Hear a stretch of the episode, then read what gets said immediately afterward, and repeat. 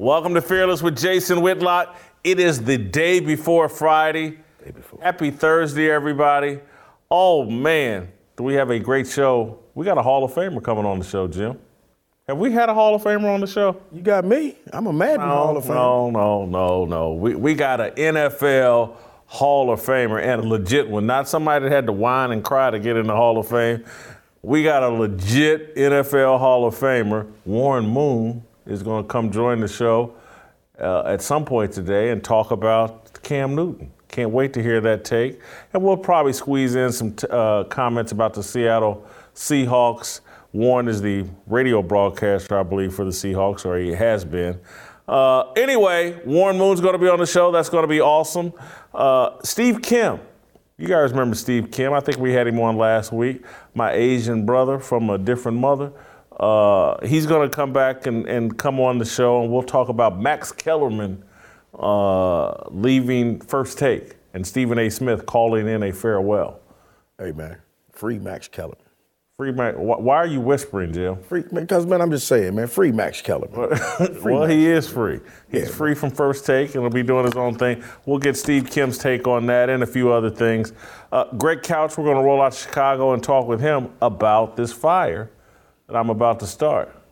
Greg has tried to start a counter fire uh, with a column about uh, the same topic. You ready for this fire? Can I ask you a question before yeah, you get started? Go ahead. Because I, I, just have to ask you. You, yeah. you you've been working out or something? What's going? Because you're looking good. Are you working on your glutes? nah, man. I told you what I was doing ever since you got COVID. I'm I'm I'm eating less. You swearing off more? Swearing yeah. off chickens? Yeah, no, I like that uh, Good Ranchers chicken.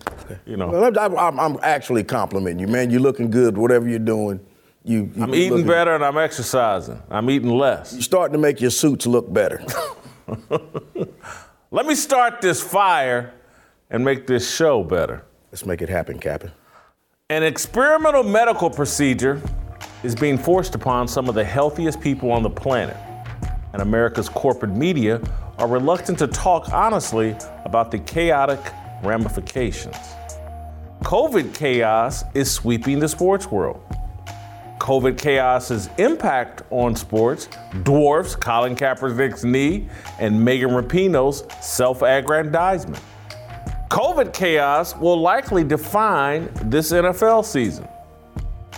COVID chaos is the most underreported story in sports. Oh, sure. Corporate media reports the headlines. You'll hear about Jaguars coach Urban Meyer admitted the obvious. Vaccination status played a role in roster decisions.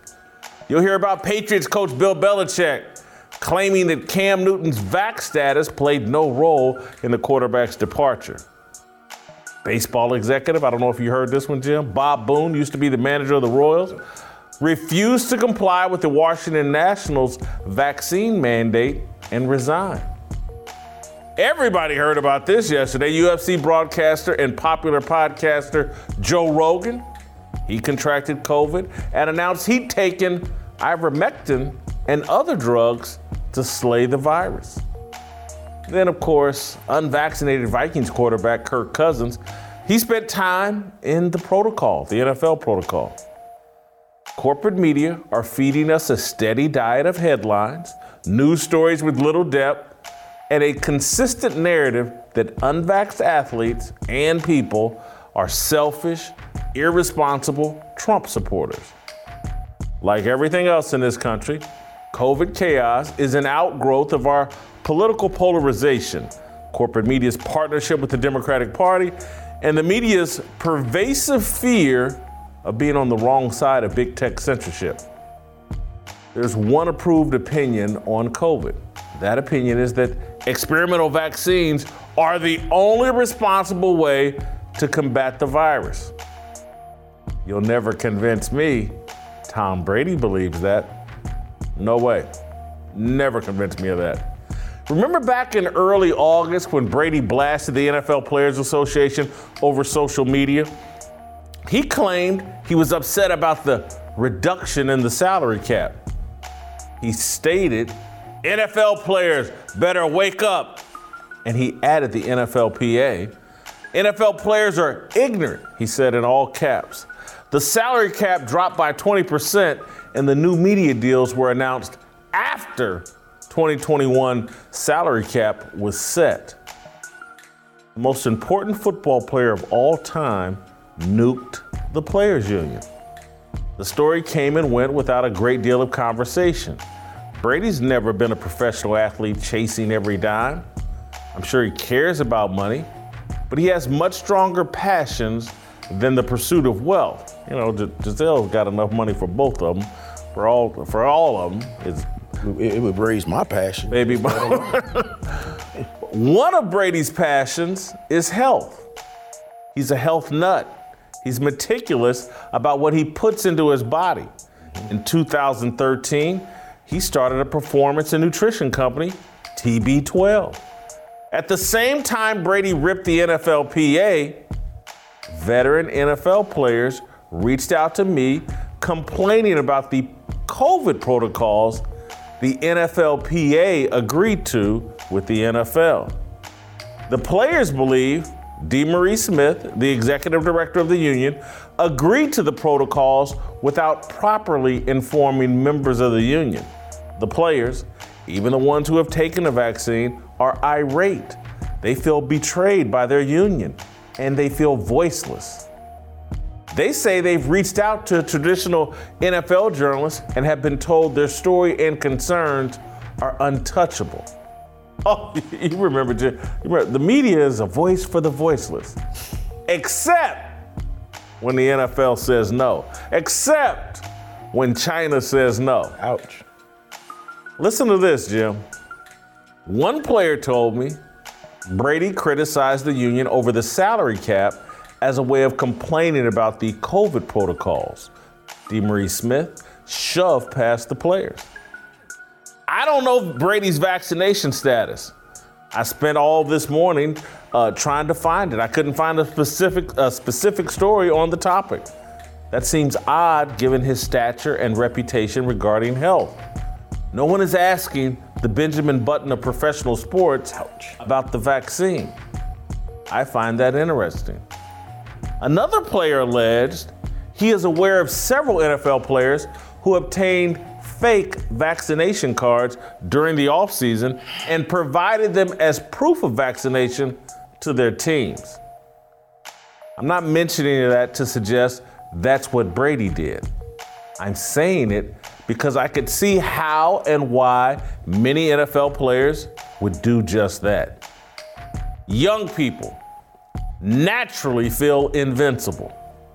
Consider the physical conditioning of a typical professional athlete and then ask yourself how many football, basketball, baseball, and hockey players believe they need to take an experimental vaccine for a virus that kills less than 1% of its victims? COVID chaos is the most divisive thing to ever hit professional sports. The people in least need of the vaccine are being forced to take it. Teams are operating separate dining rooms and separate rules for the vaxxed and the unvaxxed.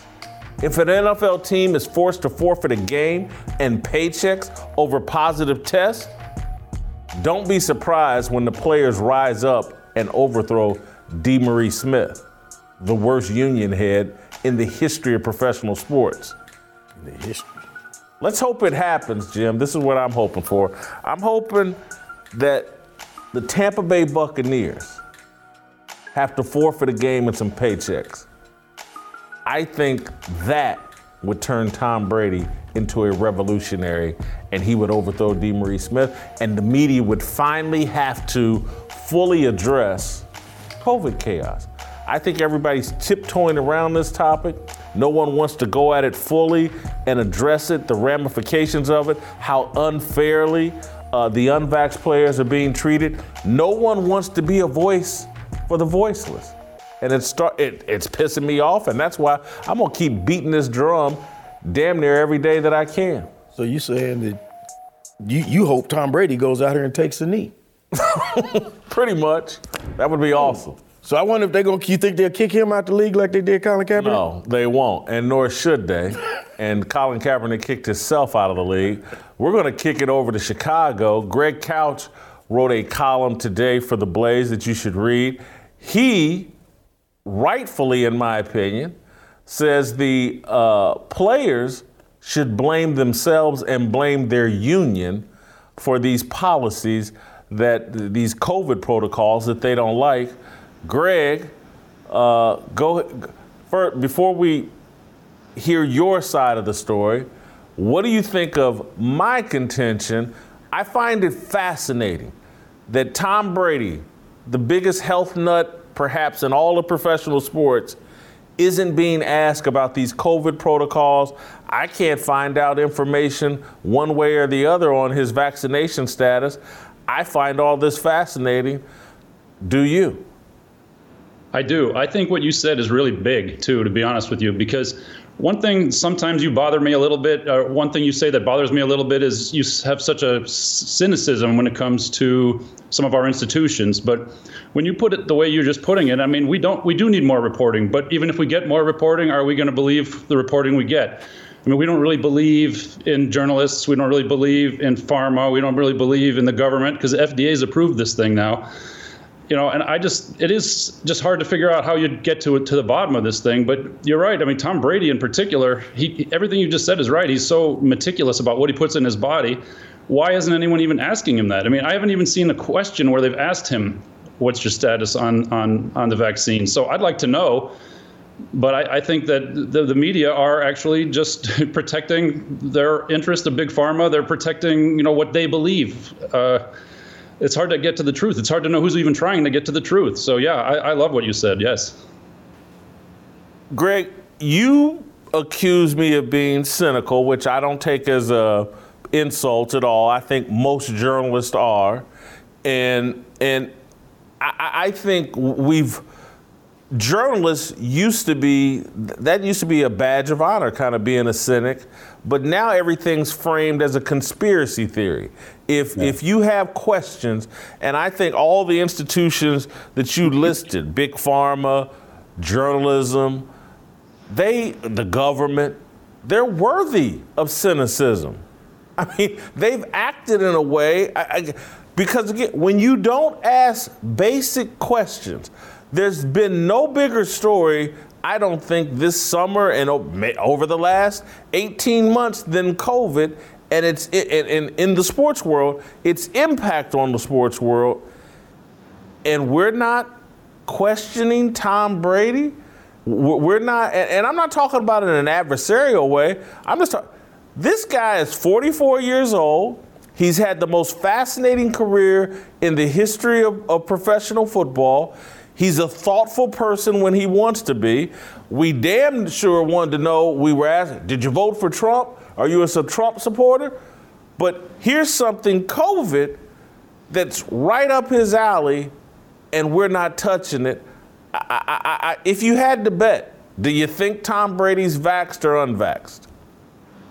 I would bet that he's unvaxxed, actually, because he's going to be one of those guys who wants to make sure he's 100% in control of what's going into his body. But I think you know you're, you're raising really good questions, particularly about the reporters too. I mean, there are a lot of football players, and, and I think more than half, and I think you think even more than that, who don't want the vaccine and, and are being pressured into it. I would like to just see a nice sit down discussion with a couple of them about why. I mean, we all we ever hear about is why they should take the vaccine and how it's dangerous for the rest of society if people don't have the vaccine. I just like to hear the other side of it. I mean, all we hear it, it, we've portrayed these people who don't want the vaccine as evil or stupid or, or just, you know, as you said, just Trump supporters. It would be nice to just hear some thinking people explain the other side of the story. No one wants to debate anymore. We just want to, we've got our side, that's all we want to hear. And so the, the left wing side is all we're hearing right now because that's the side the media wants to tell. You say, I, I can give you a reason why they're skeptical, and, and I, I, I would put it at 95% of professional athletes want no parts of this vaccine. None. No, no parts whatsoever. Now, do I think 70% of them have taken the vaccine? Absolutely. Most people go along, get along. But but eh, the reasons why they don't want to do it are they're young. Young people feel invincible. I used to be young, and I remember that feeling like nothing could happen to me. You get over 45 eh, or over 50, you, you, wow, anything could happen. But they're young. they're in the best shapes of, of, of their lives. They're built like Greek gods. They get tested and they get go through physicals and all this stuff. They don't want to take this vaccine because they don't feel like they need it. And then now they're talking about booster shots. The F, two people, two high-ranking executives within the FDA just resigned over uh, the way this vaccine stuff is being rolled out and the protocols not being followed as it relates to the booster deal. Everything has been so politicized. I don't know how you trust anything in this world right now. Yeah, that's it. I think it's more, I mean, because I've got two kids who are 20, 21 years old, and they've wanted it and they got it. My daughter's a dancer. I mean, she's got to believe in her body and she's willing to take the vaccine. So I think you're right about young people feeling you know, invincible, but I think it's the trust factor. And I actually just keep coming back to the thing about our institutions. I think the football players and other athletes just don't believe in the shot. And and I, I think most of the data show that you should, but you can actually find plenty of data that say you shouldn't. You know, they say figures can lie and liars can figure. Well, I mean, you can make the data look any way you want. And since we don't trust any of our institutions, you know, it's just hard to to trust anything other than just what you already believe in yourself. So I don't even know. The NFLPA was saying months ago, well, if the players want to get more information, we're here for them. We've got it. We'll we'll give it to them. So the NFLPA seemed to be upset with the players that they were representing for not taking advantage of the information that they had for them. So. Um, I, I am gonna put you on the spot. You, you, I'm gonna put you on the spot. You said something interesting that I got to follow up on. You got a 20 year old daughter who wanted to take the shot. You have a 21 year old son, I think you just said, who wanted to take the shot. And you know what? They could be tapping into the same energy I'm talking about in terms of feeling invincible. I'm young. What's the shot going to do to me? I'll take it. Mm. Everybody's doing it. But I can't imagine why a 20, a healthy 20 or 21 year old would want to take this shot. Want, want to take it? Huh? Why would you even think you need to take it? I, I, so as a dad of two, you know, explain, help me understand why. And again, I'm not trying to put them on the spot, but you and you and Lisa didn't have some, you know, you guys are perfectly fine. And if you get COVID, nothing's going to happen to you based on the data. I, Greg, help me. You're a dad. Help me out. Well, okay. First of all, I need to correct. My daughter just turned 21, so she'll kill me that I didn't say she's she's 21. But um, you know, she's a singer and a dancer, and she, she doesn't want to. She's worried about what's going to happen with her throat. She doesn't know. She's fear, fearful of what the disease or the virus will do to her body more so than she is of the vaccine because I think she believes in, in pharma. She believes in the medical profession. That doesn't mean you believe everything they do.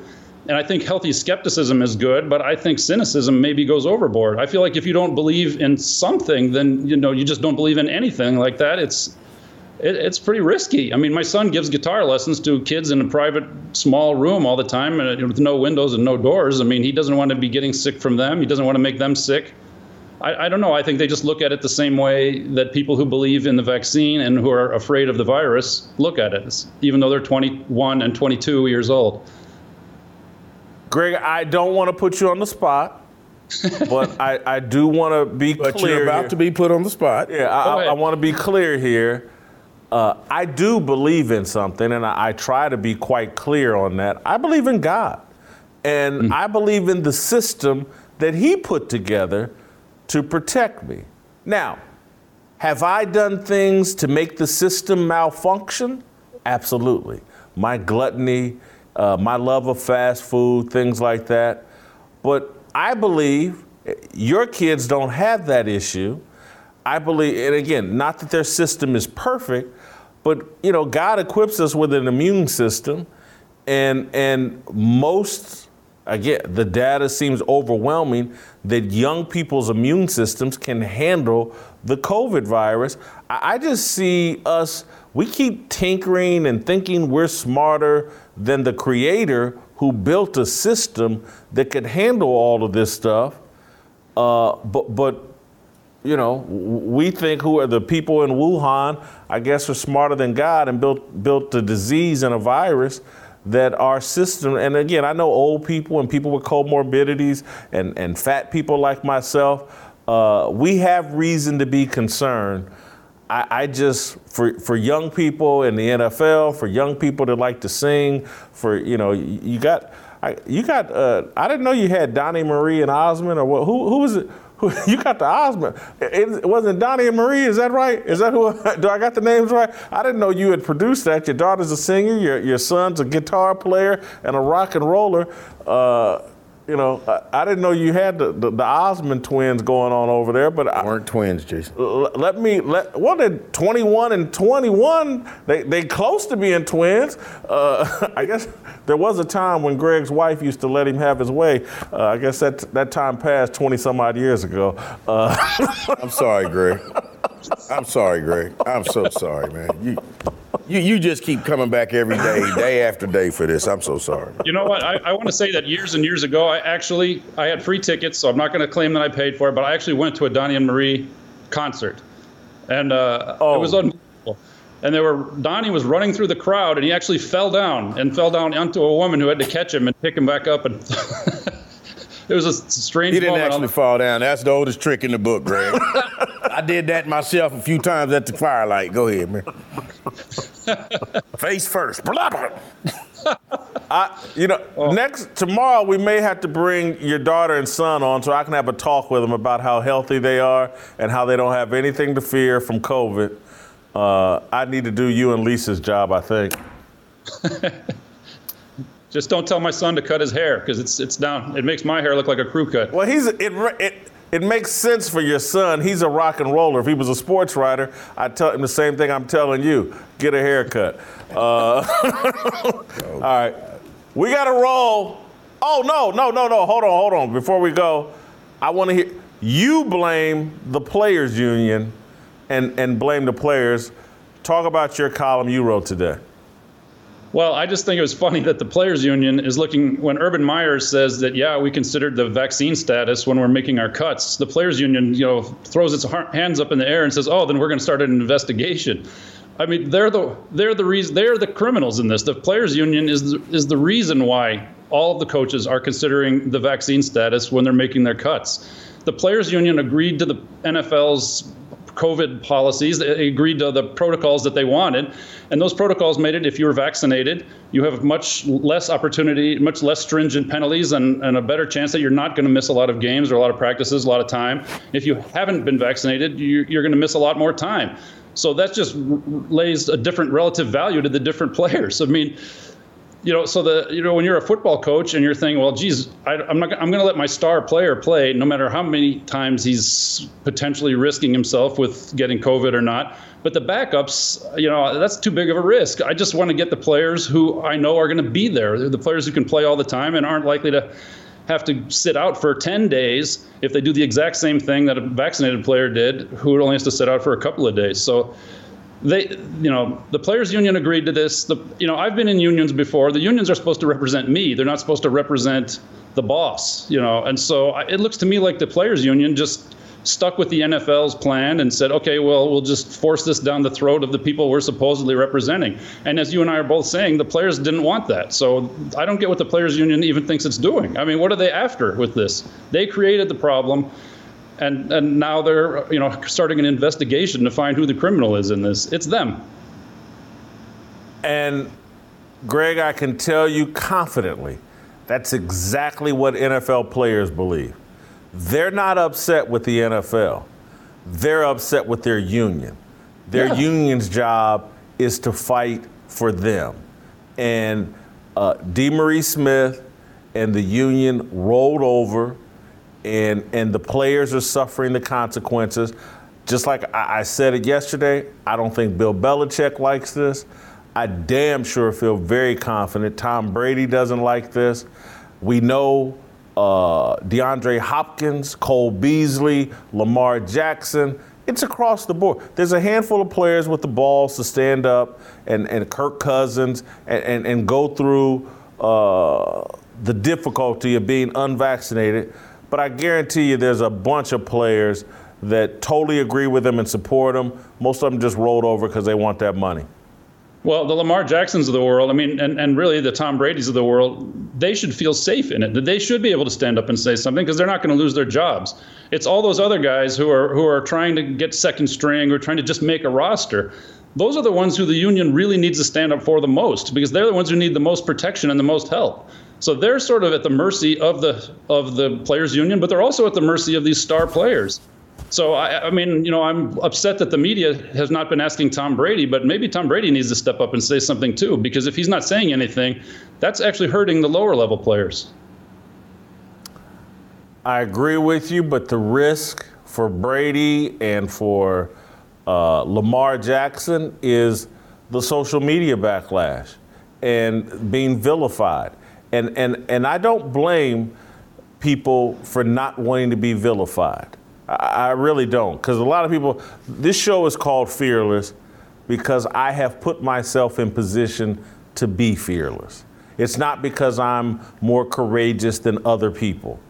I've put myself in position, eh, eh, you know, not all intentionally and not all in a healthy way, but I'll, I'll refer to the Bible uh, again and t- talk about Paul. You know, there was a reason why Paul never married and you know, sometimes I, I kind of rationalize with myself about some decisions I made in my personal life, and tell maybe I'm Paul, and you know, I made some sacrifice because if I had a wife and kids, I, I, I would I would operate completely differently. I wouldn't want to put my wife and kids through the kind of uh, vitriol that spewed at me that would then be turned on them. Uh, and so I, I, get it, you know. Brady just wants to, and again, I, I, tend to agree with you. I do think he should stand up, but I get why he doesn't. You know, the guy just wants to go home, lay around with Gisele, make babies, and, you know, have a good time. Lamar Jackson just, you know, wants to play football and, and, and have a nice, you know, have off-field endorsements and things like that. What? What are you looking at me like that for? You got a problem with laying up and making babies? No, I with don't. a gazelle? I I don't. I'm saying I get it. You you can tell now. You know why he don't have no kids, Greg. you know why he he don't know the fun that comes along with creating them. Well, Jim, actually, oh, I'm gonna be careful. Jim, just because you can't spell condom, don't mean I can. I can. I can spell C O N D E M. Condemn. All right. Thank you, Greg. Thank Uh, let me tell you about my friends at Built Bar. These bars have definitely helped me in my daily routine. I mean, look at look at me. I mean, can you look any better than this? At what do I weigh? Like 202 pounds, I think I weighed today. G- g- g- give or take that extra, that extra yeah. three you was talking. Yeah. How can you look? And it's Built Bar has helped me. They are low in calories, carbs, and sugars. I eat one virtually before every show. It gives me the energy that that's I need. that's the truth. That is the truth. You've heard me talk about their great flavors here. They have over a dozen to pick from. Rocky Road, salted caramel are some of my favorites, but I'm really looking forward to trying their new flavor, peanut butter brownie, very soon. All these great flavors are waiting for you. You can go online and order a mix box that gives you a wide variety of different flavors, or you can get a box of your favorite one. Go to built.com and use the promo code Fearless to save 15% off your first order. Use promo code Fearless for 15% off at built.com. Steve Kim, next.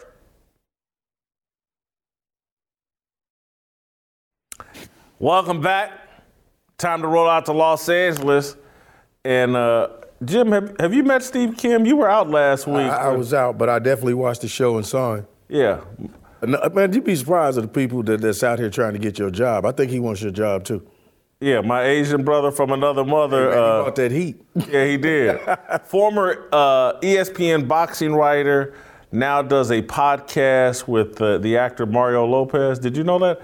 No, I didn't. Does a podcast with Mario Lopez. You know Mario Lopez is like 67 years old too. No, he's not. Yes, he is, man. He's a lot older than what you think he is. Nah, I don't, well, we'll we'll ask Steve. Steve, uh, welcome to the show. Clear this up. How old is Mario Lopez? Like 45? No, man, that dude is at least 50. Well, first of all, great to have Uncle Jimmy back. I mean, Jay, you're the Jordan, but you needed your Pippin, and hopefully for the next 20 minutes, I could be your Horace Grant.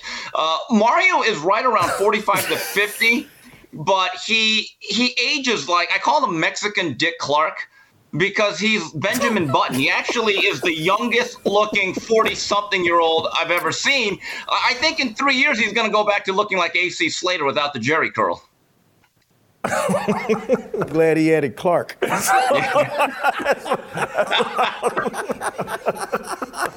Mexican Dick Clark. I wasn't prepared yeah. for that one, Steve. Uh, all right, so Steve, you know, he's an expert on boxing. Right, right. Which Max Kellerman is an expert on boxing. But what St- Steve thinks he's an expert on boxing, but what really Steve really is is one of the most is one of the best critics of ESPN going. That's where me and Steve kind of bonded. We, we we DM, text each other, talk on the phone. Anytime ESPN's done something stupid, Steve's my go-to guy. And uh, this week, Steve, or yesterday, I think, was La- Max Kellerman's last day on First Take, and uh, Stephen A. Smith uh, called in uh, to the show. he didn't appear on the show, but he called in uh, to wish Max bon voyage. Max is going to be doing some other things for ESPN. And I just, I, I wanted your take on Max Kellerman and Stephen A. Smith and the the five year deal. Did it work? Were they a success? If you go by the ratings, yes. And for Stephen A. Smith, given the fact that his career arc is still going to be very strong because he has a protector, as we talked about last time, Jason, absolutely. But I, I saw clips of that last call and it reminded me of what's going to be coming up on Hard Knocks, which is one of my favorite shows on HBO. It, it, it it's like the players walking around the training camp facility, and an intern says, "Hey, buddy, uh, can you bring your playbook? Coach wants to see you." And then you know the coach says, "Hey, we think you have a great future. You got to work on this. We really love you, but you're cut." It was really a nice way. It, it's funny. It goes to show you, even after you might stab someone in the back, on the way out, you pat him on the back and you kick him out the door. That, that's really what it was. It's it's a move that I believe was made for optics. Now we have to make this clear. Max Kellerman is going to be okay. We're not going to have to send him a gun a GoFundMe account or anything of that nature. He's going to be very high profile. But it goes to show you that perception is not always reality. I don't watch that show. I just can't. But it's obvious to me, based on what I've read and what you've told me, Jason, and what's been discussed, that while Max may have been pretty good in certain areas, he simply was not Skip Bayless. Hmm. And you know what? Saying he was not Skip Bayless, I think there's a lot of people would say, well, that's a compliment. and and I think I don't think they were looking for Skip Bayless when they decided to go with Max. But but here and, and I know Max well, and I, I, would consider Max a friend in the industry, and and I like Max. To be honest with you, personally, I like Max. A lot of the stuff he talks about uh, on TV, I find irresponsible, uh, the the race baiting and whatnot. But personally, I like Max. I think he's a good person. But but I think I, I was told years ago when when I worked at ESPN, or maybe it was when I wasn't. I, I just can't remember, but there was a thought of, hey man, you pairing Whitlock and uh, Max Kellerman would be a good idea. and this was, you know, Erik Rydholm that PTI created PTI or launched PTI and uh, around the horn, and, and I think was involved because Kellerman started out hosting around the horn, and and I can't remember who it was that told me like, nah, man, because Max is gonna sit on air and try to out black you, and he's going to try to make people think you're a sellout. And he goes, it won't be intentional, but that's just Max. He's going because I don't know if you know this, Steve, but as a young person, Max and his brother were rappers. I do and know I mean, that. like legitimate, yes. good rappers. And Max is uh, what, what's it? Eight Mile. What was uh, Eminem's character from Eight Mile? Uh, Rabbit. Come on, who? Wasn't that Rabbit? Rabbit wasn't? Yeah. No, yeah. wasn't that? What, yeah, wasn't that? Uh, yeah. And so they basically, and, and then whoever Rabbit's nemesis was, they, they were basically saying that's what would happen to me. that that Max would, you know, Papa Doc, or what was his name? Papa Doc. Papa, Papa Doc. Papa Doc. Yeah, that, that he'd be like, Jason comes from a good family. Jimmy the Duke. No, Jason comes from a good family, or you know that. Uh, anyway, that's I think ended up being the disconnect between he and Stephen A. Smith is that Stephen A. Smith got tired. And if you remember, Terrell Owens came on the show once and said that Max Kellerman's blacker than you, Stephen A. Smith. And, and to me, that was what was dangerous about the combination between Max and Stephen A. I don't think it put Stephen A. in the proper light. Yeah, I don't disagree with you. By the way, you and Max would have been fascinating. That I just could see it now. Ebony and Ivory with Max and Whitlock. That would have been must see TV. I would have actually tuned in for that one. Here's here's the problem that I have with Max, and I get along with Max too. I've known him for about 20 years, starting with his days at ESPN, where he was the studio co-host with Brian Kenny on Friday Night Fights. There are too many things that he says where I where I think to myself, does he really mean this? Because he's an intelligent individual but is he just trying to get invited to the cookout or to the barbecue? And I couldn't agree with you more. A lot of the things that he says, I believe, are based either in white guilt or black acceptance. And there's really no basis for a lot of the things that he says if you go break it down factually, like the column that you just wrote on the San Francisco 49ers quarterback situation. And uh, look, I think Stephen A. Smith has a um, he has a conscience. I think we all do that. If we hear something too much at a certain point in time, every day of the week, five days a week, and you know it's not true and it goes against your greater sensibilities, it starts to irritate you, it starts to grate on you. And if you have the leverage, uh, you want to send that guy out the door. And that's exactly what happened. Mm. And you referenced, I, I wrote a column this week about Trey Lance and Jimmy Garoppolo and and that I'm kind of looking forward to this experiment the San Francisco 49ers are going to. It's that they may try to play both quarterbacks throughout the entire season and do it far more than the Saints did it with uh, Taysom Hill and, and Drew Brees. They're really talking about doing the two quarterback experiment, and, and Max Kellerman talking about it think either early this week or late last week he immediately injected race into the deal by making some chess analogy and the white pieces always go first in chess and puts the black pieces at a disadvantage. And it, it made me go like oh man this experiment won't even get off the ground because max and the wokesters over at espn will instantly turn it into a racial thing when, Shanahan could care less about that dynamic, and and the guys on that team, that's a that's a Super Bowl quality team that's trying to figure out a way how can we max out our quarterback situation and compete for a Super Bowl.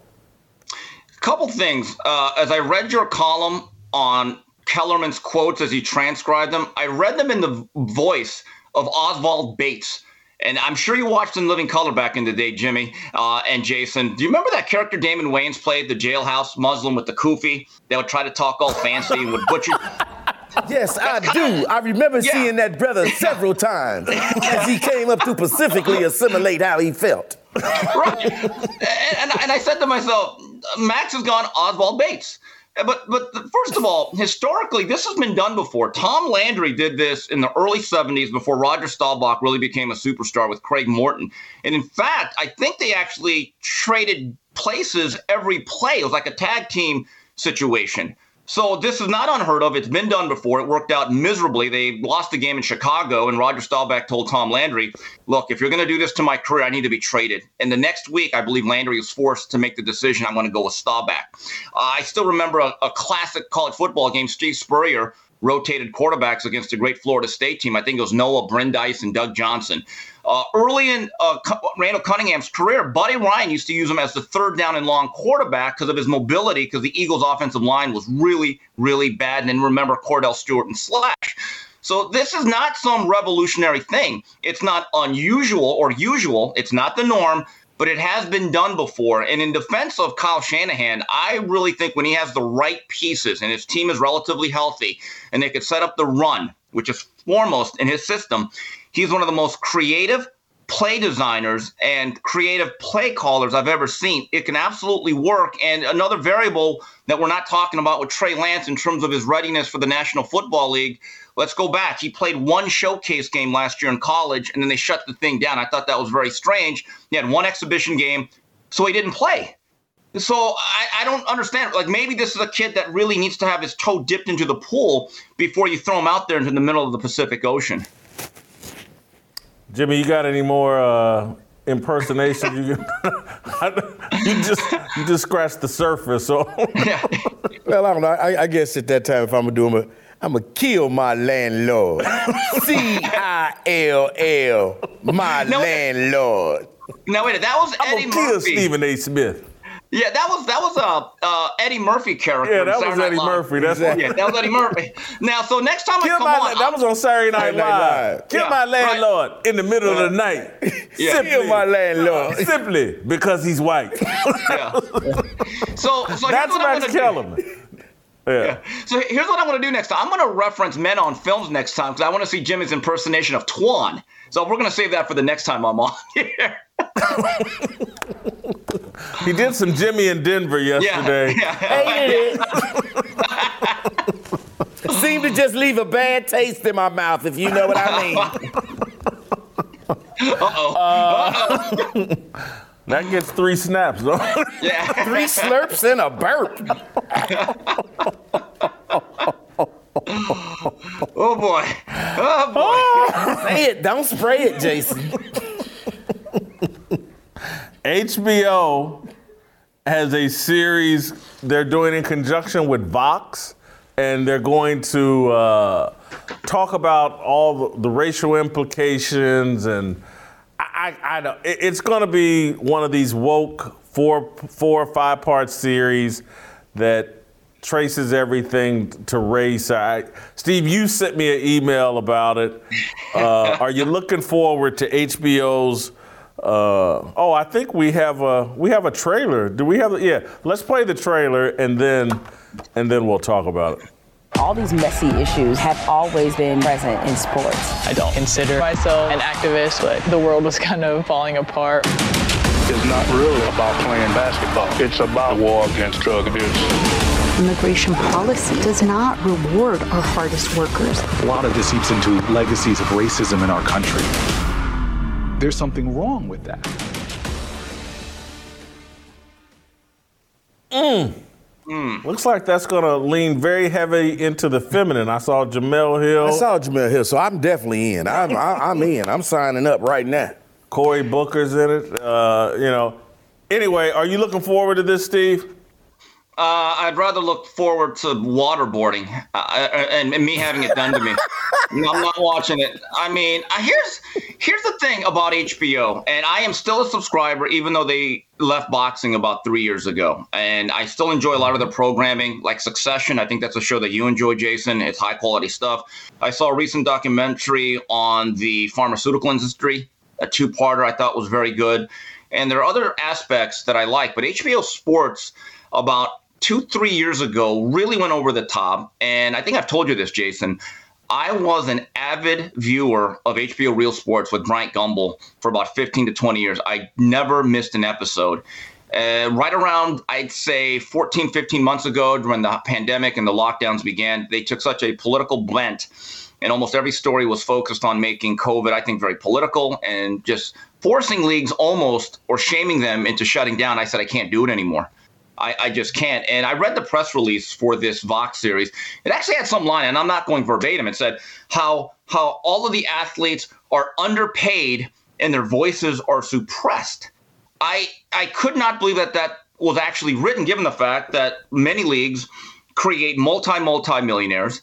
And the athletes more than ever are actually given a platform to speak which I don't think is a good or bad thing. Again, you could have a, a full length discussion on that, but the framing of that is as if somehow these guys are either Tommie Smith, John Carlos, or Curt Flood, or even Muhammad Ali. I, I just don't see it that way anymore. I think the athletes today are making more money than ever. They have a bigger voice if they want to. And I, I, I just cannot do it anymore. HBO Sports is something that I think has gone far off the edge. But I will say this, though, Jason you have me tempted to almost give Bill Maher another shot because that was another program that I watched for years just to get a different viewpoint. And I think Maher, an, an extremely intelligent guy, whether you agree with him or not, I don't even think it's the question. But you have me intrigued back on Bill Maher. Bill Maher is doing an excellent job. I've always liked him, uh, even when I've disagreed with him and thought he was crazy. I do think he's funny and smart. Uh, you know, the thing about real sports, there was a time uh, I can remember HBO did some special that I was on with Brian Gumbel as the host, and Brian Gumbel and I were relatively friendly and cordial with each other. And, and then the show pivoted, and you know, I, I can't say no animosity, but Brian Gumbel basically, you know, quit communicating with me. And then Bernard Goldberg, uh, Bernard yeah. Goldberg, who was on the show, actually wrote a piece recently about how he got shot down every time he kept saying, "Hey, we'd like to do. I want to do a story on Jason Whitlock. He's the most fascinating sports writer in the country." And they kept shutting him down and saying no. He blamed it on Bryant Gumbel. I, am not so sure. I think the overlords at HBO don't like me, and you know, there's a lot of Silicon Valley money running around HBO, and so that's why I'm persona non grata. Steve, you live in uh, Gavin Newsom state and he's being recalled uh, yes. potentially. I can't figure out if there's a real chance he'll get recalled and Larry Elder or someone like that will take over as governor, or if the media is just hyping this up because they need something to talk about. What's your take on uh, Gavin Newsom? Well, I think he's done an awful job, and you are an example of that. I know you have some professional reasons, but I believe last year for the and beyond that for the previous nine and a half, ten years, Jay, you were in Los Angeles and you made the move to Nashville, which seems to be a destination for a lot of people for various reasons. Uh, I think a lot of what you said is true. Both things can be true. Is the media hyping it up? Yes. Do I believe Larry Elder has a shot? Yes. And I'll tell you why. And, and I'm not a political analyst but just looking at what I see on TV, the local ads out here, well, I don't think are national, but they're very local to LA. I'm seeing these commercials where these out of state politicians, uh, like that Indian, uh, Elizabeth Warren and Bernie Sanders, are giving us these messages Pocahontas? about. God. Yeah, Pocahontas. Yeah, or you mean Pocahontas. Okay, oh. but anyway, uh, Chief, not an engine. But anyway, so I'm, I'm seeing these commercials. I'm seeing these commercials about don't let the Republicans steal this election and that it's immoral. And they're almost making it sound like what's happening is an episode of Scandal with Olivia Pope. I was, that's another show that I loved at one point. And there's something very factually dishonest about what they're doing, about what they're saying, oh, trying to steal the election. In this particular recall, because I know this for a fact, that to sign up and say, we want Gavin out of here, you had to actually physically go to one of those stations and put your name on the dotted line, and then they verified your information. This was not done by a computer. This was not done mail in. So, just the framing of that, and the LA Times seems to me, and I don't read the LA Times at this moment, but I've seen stuff on Twitter. They seem to be running a daily, if not regular, hit piece on Larry Elder, who was not on their radar for about 20, 25 years, despite being a radio staple in our city. So that whole thing leaves me once again very, very cynical about the uh, legacy mainstream media. Well, it also, I think the point you were making also is like they wouldn't be doing the attack unless they thought he had a chance to win. If he was no factor, they'd leave him alone. No, absolutely. He's a threat because, you know, I used to hate Larry Elder as a kid. I really did. I, I, here I thought this guy, what's he talking about? As obviously as my beliefs has evolved and you get a little bit older, your viewpoints change. I find Larry Elder to be a very, very refreshing personality. He's very bright, uh, incredibly personable. And what's interesting is that if you see him on social media, he's not just taking pictures or getting support from your constituents that people believe is the stereotypical Republican or someone who's very, very conservative. There's a lot of minorities out there. They may not say it publicly. They are supporting Larry Elder and they're hoping for a new direction within our state. Final question. Candace Owens tweeted out that uh, she was denied a COVID mm. test uh, in Colorado, I believe.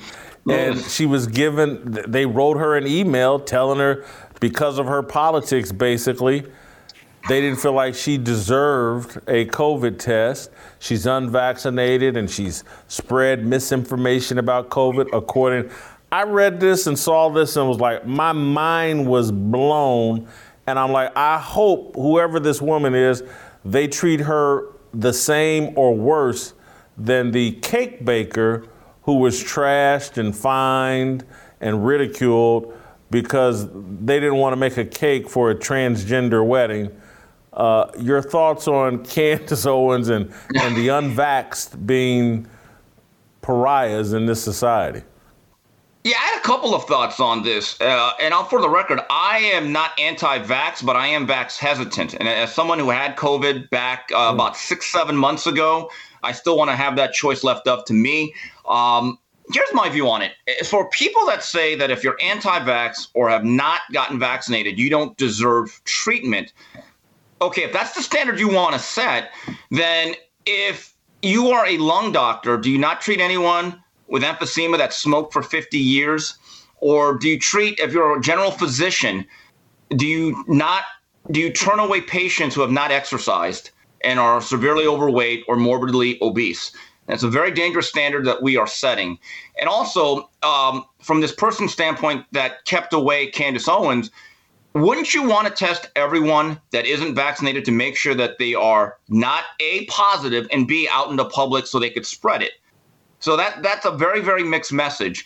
And let me just point this out, Jason. As someone who has not gotten vaccinated, I still play by the rules. Any place where I have to wear a mask, I still do. I realize it's a threat.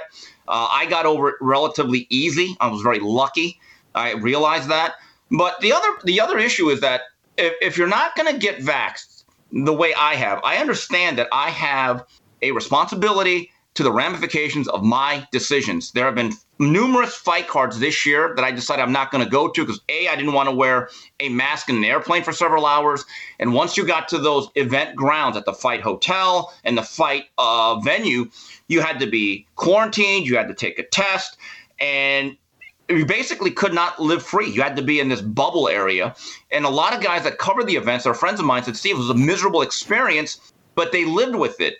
And personally, I've been tested, I think, at least 30 times now within the last year because there are certain job assignments where they say, Steve, if you're going to work this particular assignment, you have to come into the bubble for 24 hours and get tested or just get tested same day, sometimes out of your own pocket. So I live with those decisions, but I don't think anyone has the right to say you have to take the vaccine. I mean, yesterday's discussion with Mark Schlereth, I thought was really interesting. I was surprised that a player was so strong in his stance that yes, everyone should be vaccinated. That that surprised me a lot, Jason. Steve, I, I want to tell you, uh, share. You know, Uncle Jimmy's made some sacrifices too because he's unvaxxed.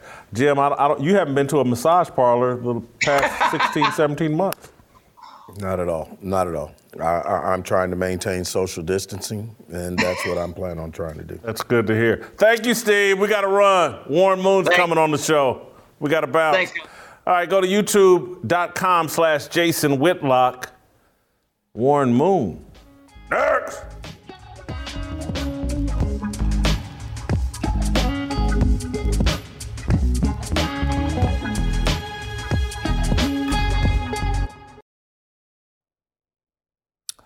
Welcome back. Time now to roll out to a Hall of Famer, Jim. Mm-hmm, mm-hmm. Warren Moon, one of the greatest quarterbacks of all time, uh, Hall of Fame member, I think first ballot Hall of Fame member, nine time Pro Bowler. Former Kansas City Chief. Former Kansas City Chief. Played damn near as long as uh, Tom Brady. TB12 before TB12 was fashionable. Warren Moon joins the program. Warren, thank you so much. Uh, we're honored to have you.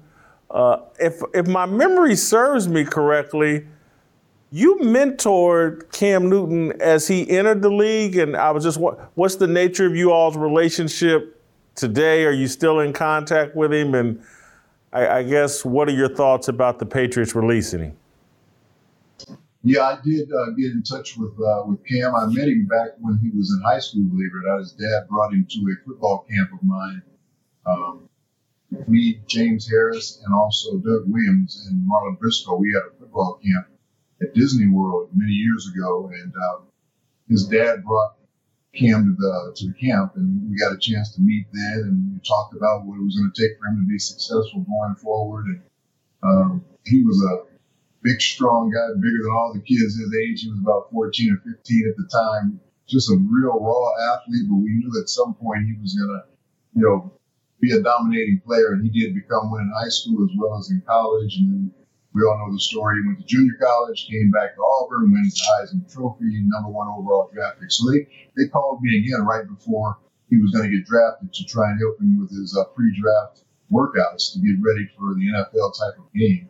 You know, he had never really dropped back his footwork. He'd never taken the ball under center, any of those things in college. So we worked on all those things. And um, he became the number one overall pick in the draft.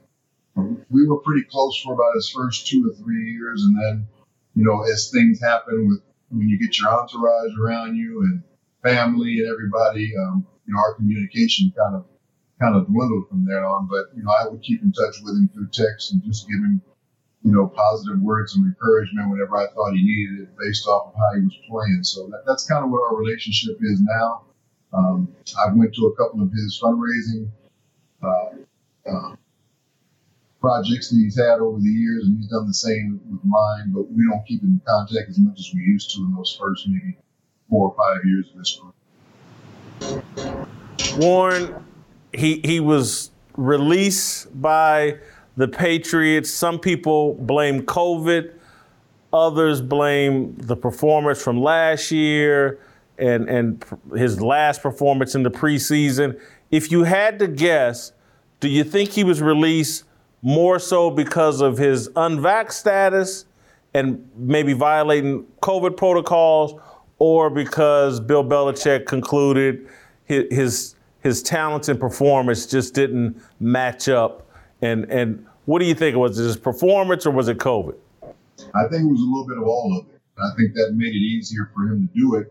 And then you add a third element to it, uh, the fact that Mac Jones was playing at a, at a level where they thought they could win with him as a rookie. And you knew at some point as a first round draft pick that they're going to want to play Mac Jones, whether it was sometime this year or maybe next year.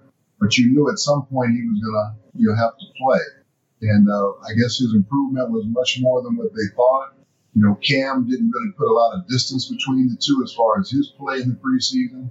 And then the fact that he did get COVID for the second time, he had it last year as well, and we saw what it kind of did to his play. His performance kind of went downhill after uh, he had had COVID last year.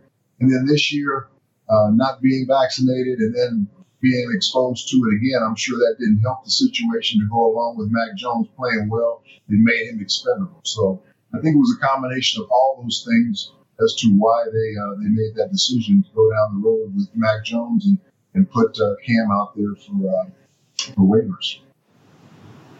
Warren, what do you think about all the pressure on NFL players to get the vaccine? I, I think it's unfair. I, I think these guys are young. They're really healthy. They're in great physical shape. I kind of understand why they are reluctant against the vaccine. I think the vaccine is for people like myself, middle aged, overweight. Uh, you know, if I'm in my 20s and in the best shape of my life, I don't want to get the vaccine. Well, I think it's it's um, more about responsibility, especially at that position. And again, I think if Cam was playing at, a, at another level, uh, I don't think it would be as big a deal as it was in this particular situation. But you can look at Kirk Cousins right now; he's not vaccinated, and he's had he's been exposed to it this year. But because they feel like he's playing at a level where he's not expendable, they're not going to release him. You look at Lamar Jackson, who got COVID last year and also got it again this year. Because he plays at an MVP level, they're not going to make as big a deal about it, even though they would love to have him vaccinated uh, so they don't have to end up dealing with this problem once the regular season starts. I think a lot of it has to do with how uh, how valuable you are to the football team at that particular time, and I'm sure they would like to have every player vaccinated only because if something happens with a player and he, he exposes a bunch of other guys and now you have 15 of your players that can't play that particular week, you're probably going to have to forfeit a game or whatever. Now, you, if you forfeit, you lose that game, and then all those players lose salary. So there's a big commitment that goes along with it. Um, and, and I think that's that's where the big uh, question comes in whether you should do it or not, especially at the quarterback position, because that's a position of leadership. And you don't want to have one of those guys miss a game because you have to go to your backup. You pretty much are going to lose that football game. One, I made the argument yesterday or maybe the day before, and, and, I just I heard you at the beginning talking about Cam, meeting him in high school, and all of this raw talent. And and I say and I argue because I grew up with Jeff George, one of the most talented individuals in any sport that I, have ever seen, and certainly a gift for uh, throwing the football and the football. I think you can have too much talent at the quarterback position, and it can undermine your willingness or or even the necessity of working on the fundamentals and some of the, all the other intangible things that go along with being a great quarterback. And, and so I saw Jeff George not reach his full potential in the NFL, and I think it was because he had too much talent. I think the same thing applies to Cam Newton. Well, there's no question Cam is one of the best athletes to ever play that position. But um, when it comes to throwing the football, you definitely have to have mechanics. You definitely have to have fundamentals and the things that go along with making you a successful passer. Cam has never been, you know, a great passer. He's been a really good passer, but he's never been a uh, over accurate guy. Uh, he's always relied on his legs a lot throughout his career, and uh, the fact that he was a dual threat quarterback, you know, just made him probably not have to work on those things as much, even though I thought he worked on them a lot. I, I know when I worked with him, I, I never worked, been around a guy that worked harder than he did. He was kind of a perfectionist, never wanted to end a workout without having, you know, a stretch of good balls thrown, uh, always wanting to do the right thing. And from what I understand, he still has a good work ethic, but some guys just, you know, aren't very good passers or, or accurate passers. And as he's gotten older, and even though he's only 32, he's probably his body's probably more like 37 or 38 from all the punishment that he's taken, especially in his shoulder, uh, having a shoulder injury at one time. I think it's really affected him. He just does not seem to throw the football as fluidly as he used to earlier in his career. And I think a lot of it has to do with all the pounding that he's taken over the years. So I think that has something to do with it as well as what your theory was. You being a great athlete sometimes doesn't make you um, want to work as hard as, as some of the other guys who aren't as gifted. But I don't think that's I don't think that's his case. I think Cam is a very hard worker. It just doesn't come naturally to him for some reason. Or maybe he's had the wrong quarterback coaches over the years. I, I, I'm going to move it away from working hard because I agree with you. I think Cam works very hard. I thought Jeff George uh, in the NFL, particularly after he left Indianapolis, worked very hard. I think that adversity, and, and, and you certainly went through some early in your career after leaving college. Tom Brady being drafted at the end of the draft, and not, I think it gives you an attention to detail and focus that a lot of talented guys just haven't had to have that because Cam could solve his problems with his feet. There was Warren Moon, Tom Brady they have to solve their problems with a quicker release, hanging in the pocket a little bit longer, giving that receiver time to get open. And, and, it's kind of a, a, a two part, I'm going to land on kind of a funny question. I almost think, in just talking and thinking about your career, that not having the easy path into the NFL actually, in retrospect, is probably why you're in the Hall of Fame and one of the greatest quarterbacks in the NFL because it made you focus on every detail to prove everybody wrong. Mm. Yeah, there's probably some truth to that. There's no question adversity is either going to make you fail or adversity is going to make you improve. And I wasn't going to let it make me fail. I was going to continue to keep working and keep uh, striving for whoever was going to give me that opportunity. But in the meantime, while I was waiting on that opportunity, I was going to work on everything where I couldn't get where they they wouldn't have an excuse on uh, not wanting to uh, to give me that opportunity. So I worked on every facet of my game, and I wasn't privileged at that time to some great quarterback coaches like they have today. I mean, today the position is probably coached as well as any position in football. But back when I was coming out of college, or even all the way up through my NFL career, you didn't see these uh, specialized quarterback coaches like these kids have now, starting in junior high school and all the way up through uh, through the pros. And I think that's one of the reasons these guys come into the pros so much more well prepared is because of what they've been exposed to coaching wise and also, you know, throwing the football in all these seven on seven camps and different things they're involved in all the time. So uh, I had to be even more sharper and kind of coach myself as I went along or coach off of, be coached off of what I, I learned from, from different coaches or, or, you know, talking to different people in, in the business. That, that's how I became a better player and then just going out there and doing it. I definitely was gifted with an arm when I was a very young kid, and I started playing quarterback at a very young age. But I didn't know what I was doing back then. But over the years, and I had a really good quarterback coach in college that helped me with the fundamentals. I think a lot of it started there. Warren, do you think Cam Newton has the, and I know you guys aren't as close as you used to be, but can he handle Will he have any desire to be a backup quarterback in the NFL? Would he be a good fit as a backup quarterback in the NFL? I don't think any quarterback has a desire to be a, backup, uh, but some guys are just relegated to that. Cam Newton, because of the success that he's had in this league, he's been an MVP, he's gone to a Super Bowl, uh, he's he was Rookie of the Year. Um, I don't think he's ready to be a backup right now psychologically. He's 32 years old, even though his body might be a little bit older because of the punishment. But I think he's in his mind, he still feels he can be a starter in this league.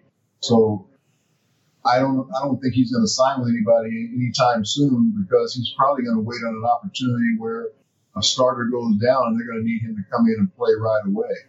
Um, there might be a couple of situations, but they're not winning situations like the Houston Texans that could be maybe a team he could go in and start right now for because of the Deshaun um, Watson situation um, not being settled.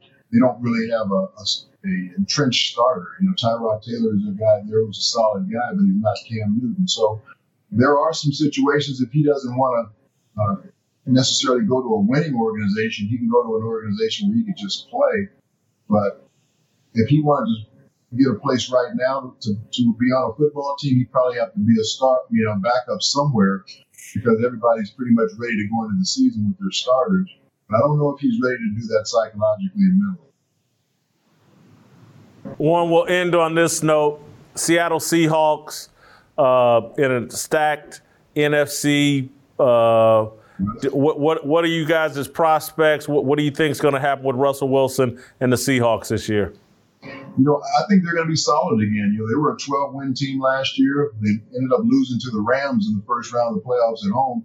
But whenever you play a division team in the playoffs, and I've had that happen to me when I was with Houston, it's tough to beat a team in your division after you played them three times that season. And they ended up getting beat at home uh, by the Rams, a team that had beat them during the regular season as well they're going to be right back in the thick of things because they've improved themselves on defense. They can get after the passer a little bit better this year. Uh, they have weapons on offense. If Chris Carson, their running back, can stay healthy to go along with Rashad Penny, they'll have a good one-two punch running the football. I think they're going to be in really good shape. But um, it's going to come down to guys staying healthy, as always. Know, last year they had a lot of guys get banged up, but they ended up, you know, playing pretty well on defense to, to, to end the season, but didn't play well offensively. It seemed like they had two opposites last year. Their offense started out great, defense was terrible. At the end of the season, defense was great, offense was terrible. So they've got to put it all together for the whole season. They've got good enough personnel to get that done. But like you said, they're on a, a stacked NFC West.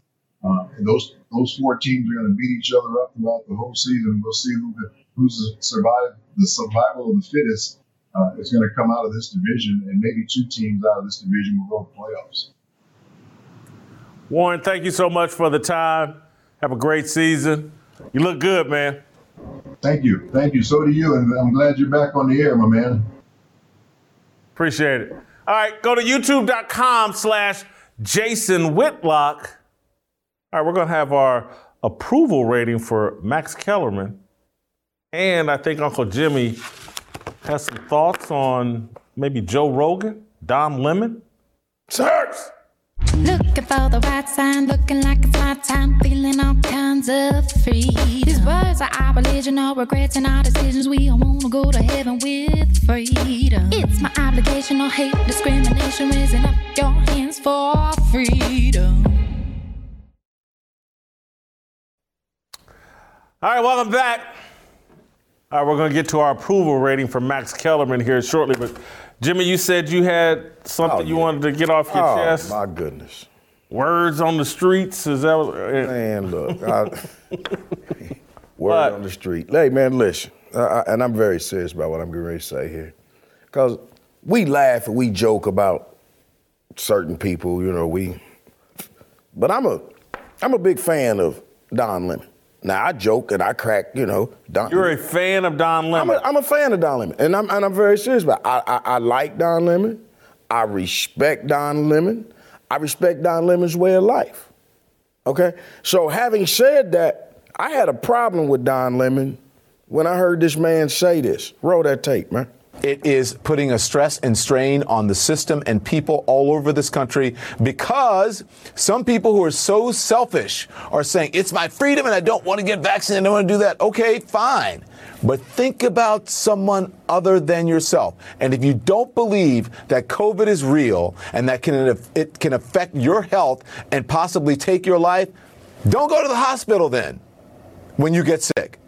Don't take up the resources from other people who are playing by the rules, getting vaccinated, social distancing, and putting their lives on the line to try to take care of the people who are there. That's all I'm saying. That's how I feel.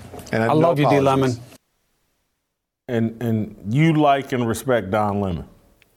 I said I like, I respect Don Lemon, and I said I respect Don Lemon, and I respect his way of life. I respect his life choices. But I seriously have a problem with Don Lemon making that statement right there. That's typical dumb dumb dumb Lemon. Hey man, I, I have a problem with Don Lemon because you're sitting up here telling somebody to not go to the hospital. You know, you, you, you have a Don has an alternative lifestyle. Don has a lifestyle that his immune system might shut down working at any moment.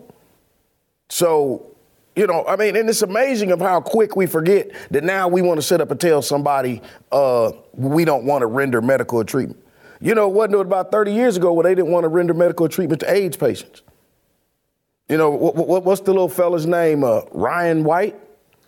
Kokomo, Indiana. Yeah, I remember that story. Uh, uh, what was that in the 1980s? A little teenager uh, had a blood disorder. I think they said he was a hemophiliac. yeah. And he contracted AIDS and became a pariah in his school, became a pariah in his community. You know, they, they- made a book about this. I mean, this young fella had to go through this. And really, Don Lemon, this is what you say? You sit up here, you want to talk about, you, you, you forget about some struggles that people went through? Man, I can't respect that. Jim, I agree with you. That's one of your best points. Uh, it's because, and I know what their initial reaction will be. Well, well, hold on, getting the vaccine is easy or whatever. But, and, and I think uh, somebody said it on Steve Kim said it on the show earlier today in terms of like, should a hospital refuse me because I'm overweight and I'm not being responsible and therefore I shouldn't be treated because you know I've lived a gluttonous lifestyle. Where does this stop? Where does Don Lemon and these people that that feel like they can decide who should and shouldn't get medical treatment based off their behaviors and actions? And again, you're, making a heck of a point. Not not that I'm saying AIDS is specifically a gay disease, but it happens more often to gay people than anybody else. And and should should people sit up? and say, Well, you made the choice, or you- decided to have gay sex, therefore we shouldn't render you medical treatment if you have AIDS. I, I'm, I'm just saying how quick we forget. And and the other problem about what Don says and and what he was saying, let's not forget that, you know, Uncle Jimmy went through his little bout of COVID himself. And you know, you know, uh, I talk about or you talked about when I went to the hospital in an ambulance. And remember, I was I didn't talk about this, but I was only in the hospital about 45 minutes. I actually came out of the hospital probably in worse shape than I went in the hospital. And I remember talking to you afterwards, and I said to you, I said, Jason, I, I kind of felt like they dis- they discriminated against me a little bit. I didn't feel like, you know, and you was like, Jim, they did. You said they discriminated against they discriminated against you because you didn't have that vaccine. They discriminated discrim- discriminated against you because you came into the emergency room. And, and what y'all did was y'all didn't give me my proper medical treatment. Don't matter that I have health insurance. You didn't give me my proper treatment, which caused me to go about what, about seven more days and have extending problems because you didn't treat me because you didn't want to treat me. Don't don't blame the boil on your butt on the on the hospital, Jim. Don't know what you're talking about. um, don't know what you're talking about. Speaking of boils on butts, Yeah. uh, our boy Joe Rogan. Joe Rogan, uh, a big outs, a, a big uh, person being outspoken against the coronavirus. Uh, did you see his announcement just yesterday? He took ivermectin. Okay. Ivermectin, same as you. Uh, uh, let, us take a look and see what Joe, what happened with Joe Rogan. And throughout the night, I got fevers and sweats, and I knew what was going on. So I got up in the morning, got tested, and turns out I got COVID. So we immediately threw the kitchen sink at it. All kinds of meds, monoclonal antibodies, uh, ivermectin, Z-Pack, uh, prednisone, everything. Uh, and I also got an NAD drip and a vitamin drip, and I did that three days in a row. And so here we are on Wednesday, and I feel great. Sounds similar to the cocktail you got. Sounds quite similar to the cocktail that I got. That's why I kind of cracked the joke. Remember, I said uh, uh, they compared me to Donald Trump because I said I got a cocktail of drugs. Yeah. Jason, I have a problem, man. First of all, I don't want to say anything about anything that I did for my healthcare regimen that got me through COVID. I don't want to say anything that somebody might try that might get them in trouble. But hey, man, why are we so against anybody? If you're not talking about you want this vaccine, then you're you're being ostracized and talked about in this community. Anybody that uses that word, iver, whatever that word, Ivermectin. you, you, society's ripping you apart about that, man. And and I mean, the truth of the matter is, basically all of those items that Joe Rogan said he took, those were the items that I took. I have a partner that had the corona the same time I did. He's still in the hospital on oxygen. Okay. I just don't understand why we are having this big issue of facts regarding what works and what doesn't work. Fact of the matter is, you, I don't know why people don't want to just admit the fact that they're talking about, oh, our, our emergency rooms are being overcrowded with unvaccinated people. Uh, damn it, your, over, your emergency rooms is being overcrowded with people who have been vaccinated. So why aren't we talking about it like that? Big pharma, big tech. Let's get to our approval rating, Max Kellerman. uh, Max, uh, Stephen A's old partner, he's got a new job. I think he's going to do morning radio. Then he's going to get an afternoon uh, television show. Uh, so I think he's playing his role very well at ESPN. He's a race baiter and race troll. He does it at a high level. They love him at ESPN. I'm giving him a 24 in job performance. He no longer has that job with Stephen A. Smith and uh, Miss Molly Rose. He gets a zero. He has no job performance. Don't try to act like you good with this. You ain't good, man. Go on, somewhere. Character, uh, I'm I'm I'm I'm down on the. I can't take the the race baiting. I, I just I just can't take it. I like Max, but I just can't take the race baiting. I gave him an 11 in character. You you have to give Max car- Max credit. Max has carried that character and he's played it all the way through. And I give him a 25. He he plays his character. Authenticity. Uh, I do believe he believes a lot of the wacky race baiting stuff he says. I think he's authentic. I'm gonna give him a 23. I think he's about that life, man. He gets a 22. Yeah, We're not right far. there. We're Yeah. not far. Uh, it factor. Eh, Yeah. eh, Yeah. eh. I don't know what the hell it is, but eh. I give him a seven. I give him a nine. Yeah. I got him at a 65. You got him at a 56. We both have him candlelit.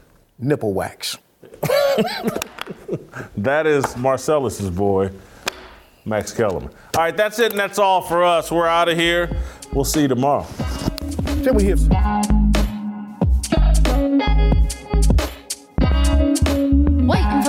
The coming off the breakdown, standing in line for freedom. Looking for a breakout, feeling like a standoff, nothing in life like freedom. Came in like a fighter, striking like a ladder, making all these moves for freedom.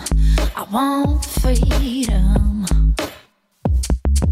No negotiation, my sister, no relation. We all just wanna have freedom. Sitting on a never been alone. I'm breaking my back for freedom. Blessed, we are living, get back. We are receiving, all deceiving. We all wanna be free. We want freedom. I just want, I wanna be, I just